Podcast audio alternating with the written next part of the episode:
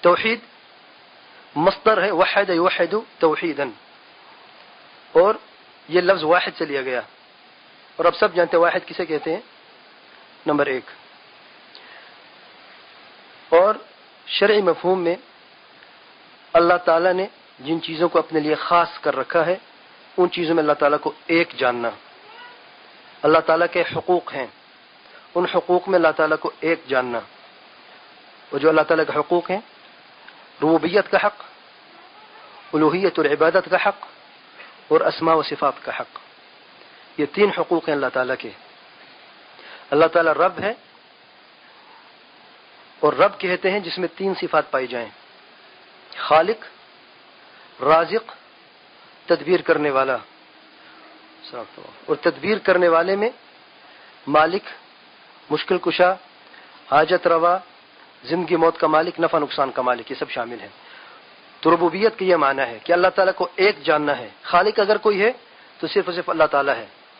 اگر رزق دینے والا کوئی ہے، وہ صرف اور صرف اللہ تعالیٰ ہے۔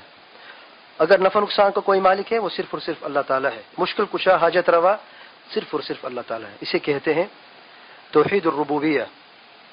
کہ اللہ تعالیٰ کو ایک جاننا ربوبیت کے حق میں۔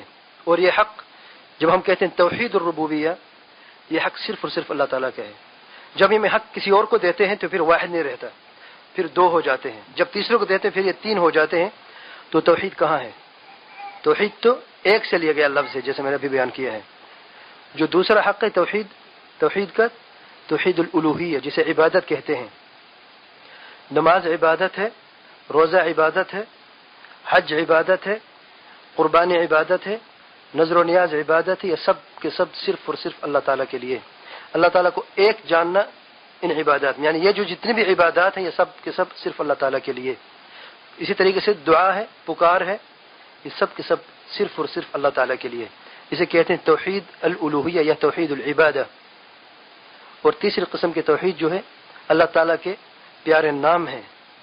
للہ الاسماء الحسنہ۔ اور صفات الکمال ہیں۔